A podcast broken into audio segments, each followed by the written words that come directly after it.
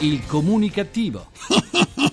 Perché l'ignoranza fa più male della cattiveria. Eh sì. Ideato e condotto da Igor Righetti. Devi imparare a perdere, a tenere il tempo in Italia, devi imparare a perdere tempo. Non sono io che scrivo, le rime mi cercano, ruotano in cerchio, se non le senti aspetta un attimo Buona comunicazione Italia, paese dove nel 2014 l'Inps prevede un risultato di esercizio negativo per 12 miliardi di euro dal vostro comunicativo di fiducia. Igor Righetti, bentornati alla nostra terapia radiofonica di gruppo Fuori dal Coro numero 2212, dodicesima edizione, tutto col 12 qua. Tanto tuonò che piove.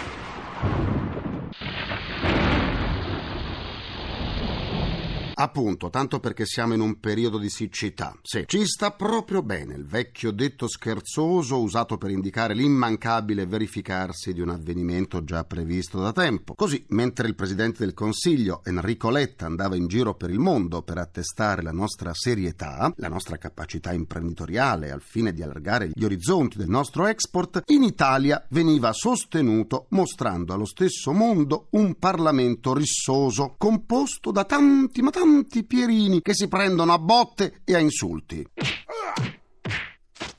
Vabbè, basta così, su. Una vicenda vergognosa.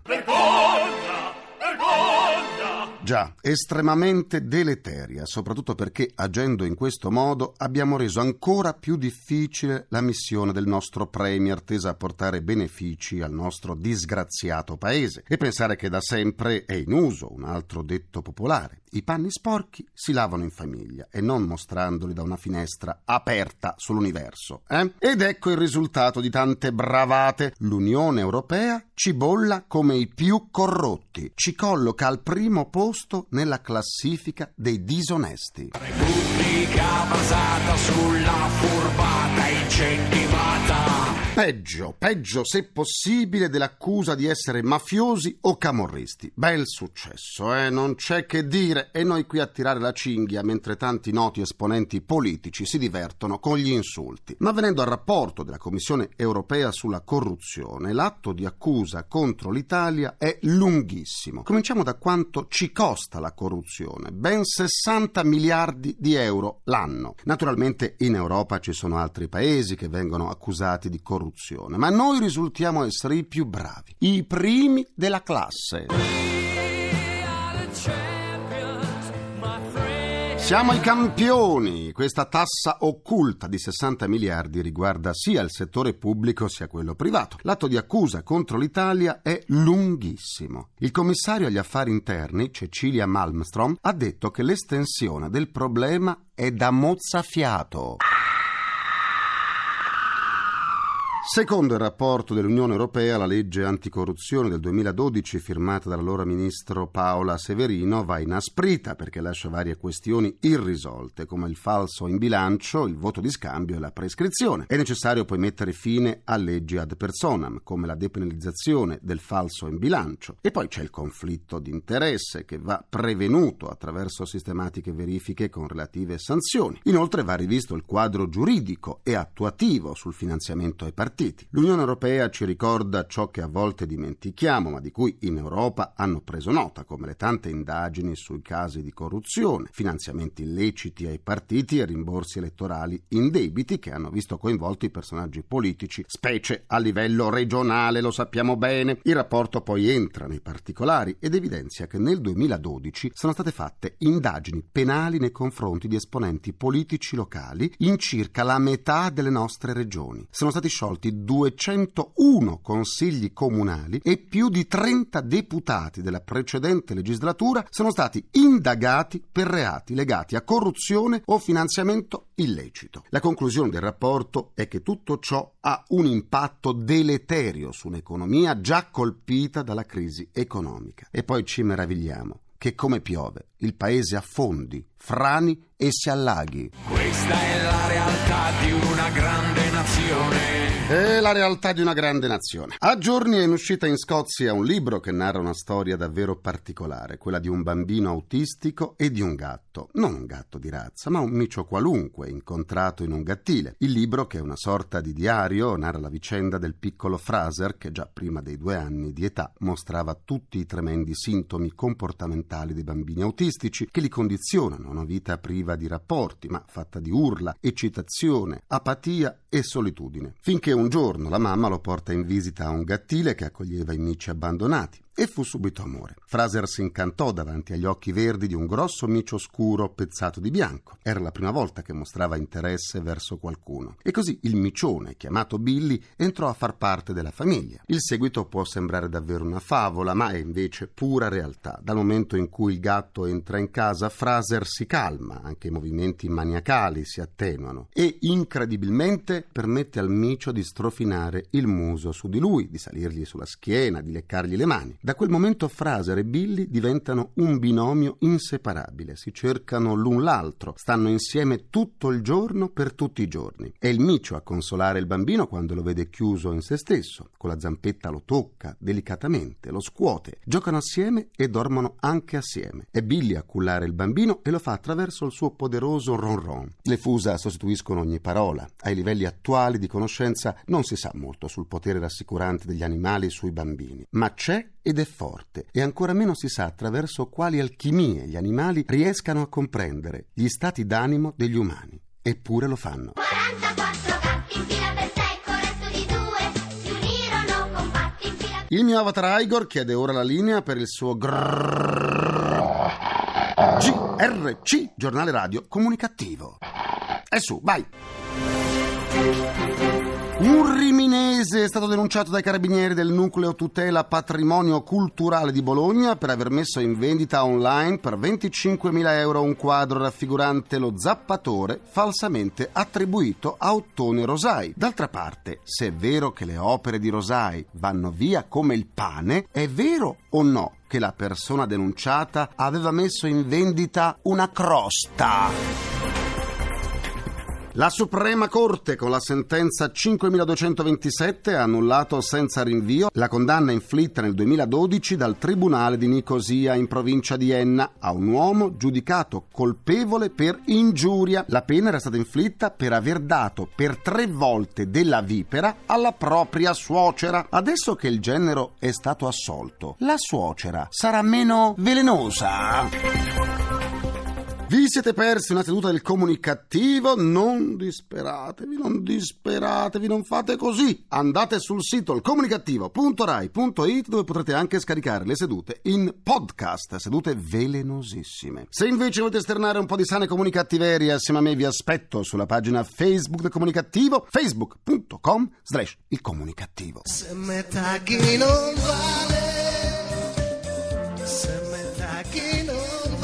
Dalla pagina Facebook del Comunicativo, oggi saluto i comunicativi Piero Casati, Giorgio Grilli, Silvana Simone, Matteo Marchisio, Nari Cardia, Giuseppe Bottone e Davide Nisoli. Soffermiamoci ora sul mestiere di responsabile delle risorse umane, il rapporto McKinsey che ha coinvolto otto paesi dell'Unione Europea nell'ambito del progetto Dall'educazione all'occupazione illustra come in Italia, Grecia, Portogallo e Regno Unito sempre più studenti stiano scegliendo corsi di studio legati alla manifattura, nonostante il brusco calo nella domanda in questo ampio e diversificato settore. Non è certo un fatto positivo vedere tanti giovani puntare il loro futuro lavorativo su settori industriali in decadenza. E la risposta che viene dal rapporto è davvero preoccupante. In Italia scuola e lavoro non comunicano. Problemi seri ne derivano un po' a tutti, a cominciare dai giovani, ma anche alle imprese che troppo spesso non riescono a trovare le competenze di cui hanno bisogno, nonostante il grande sviluppo della scienza, delle risorse umane, quel settore che valuta la professionalità e le competenze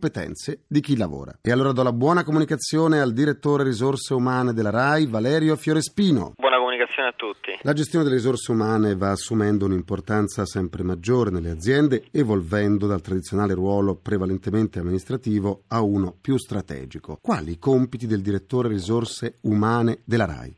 Sono i compiti di un po' tutti i direttori di risorse umane, secondo me la cosa principale è quella di riuscire a motivare le persone, cosa eh, sempre più difficile in un contesto di crisi dove sostanzialmente lo strumento della leva retributiva è pressoché assente e che invece è uno strumento evidentemente importante. Per farlo occorre secondo me far sentire le persone parte di un disegno che per essere compiuto ha bisogno di loro. Eh, per fare questo però bisogna conoscere le persone, sapere cosa fanno, cosa sanno o potrebbero fare, in cosa sono forti, dove potrebbero migliorare. Questo richiede un'analisi, un'indagine e una cura delle persone continua che presuppone anche la disponibilità delle persone di mettersi in gioco, di farsi valutare, di essere disponibili a discutere sulle loro competenze, su quello che potrebbero fare e su dove potrebbero migliorare. Per fare tutto questo occorre motivazione e per questo la direzione del personale, la direzione risorse umane ha come principale obiettivo quello di motivare le persone, si torna un po' al punto iniziale e quindi una sorta di circolo che può essere virtuoso, può essere un circolo vizioso in questo caso è pericolosissimo. La funzione delle risorse umane è rendere virtuoso e non vizioso questo circolo. Direttore, quali sistemi di valutazione del personale? Qui c'è un'ampissima letteratura, quindi ci sono tantissimi modi per valutare Sì. il personale. Credo che però sostanzialmente gli ambiti siano tre. Intanto la valutazione delle prestazioni. Noi dobbiamo sapere le persone che risultati ottengono rispetto agli obiettivi, cosa tutt'altro che banale perché intanto devono essere chiari gli obiettivi e poi l'azienda nei suoi dirigenti, nei suoi capilinea deve avere una cultura della valutazione e il coraggio della valutazione, cosa che non è per niente scontata. L'altra è la valutazione del potenziale, capire le capacità personali, proprio personali che le persone dipendenti hanno, quindi la capacità di interagire lavorando in gruppo, la capacità di ascoltare, che è rara, la capacità di risolvere i problemi, la capacità di comunicare e poi l'analisi delle competenze tecniche che restano un punto fondamentale e che sono presenti in ciascuna famiglia professionale. Dalle- dal compendio di, tre, di questi tre strumenti di valutazione viene fuori tutto, viene fuori quali sono le politiche di mobilità verticale e orizzontale, le politiche premianti, le politiche di formazione che un'azienda deve fare. Da questo viene fuori tutto. Qual è il sogno di un direttore risorse umane di un'azienda grande e importante come la RAI? Tanto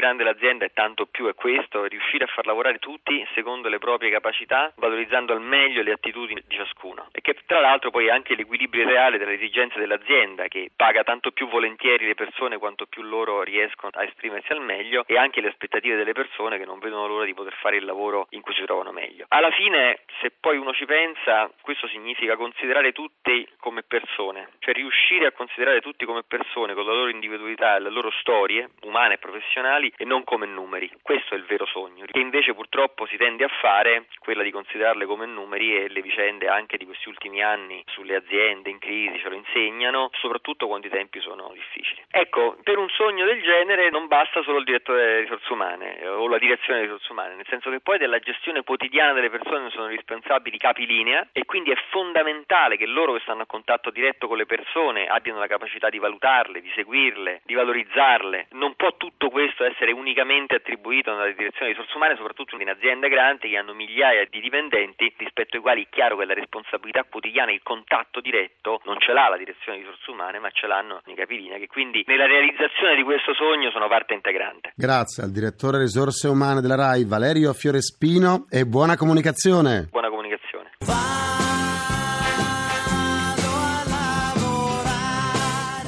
Concludo anche questa seduta con il mio pensiero comunicativo.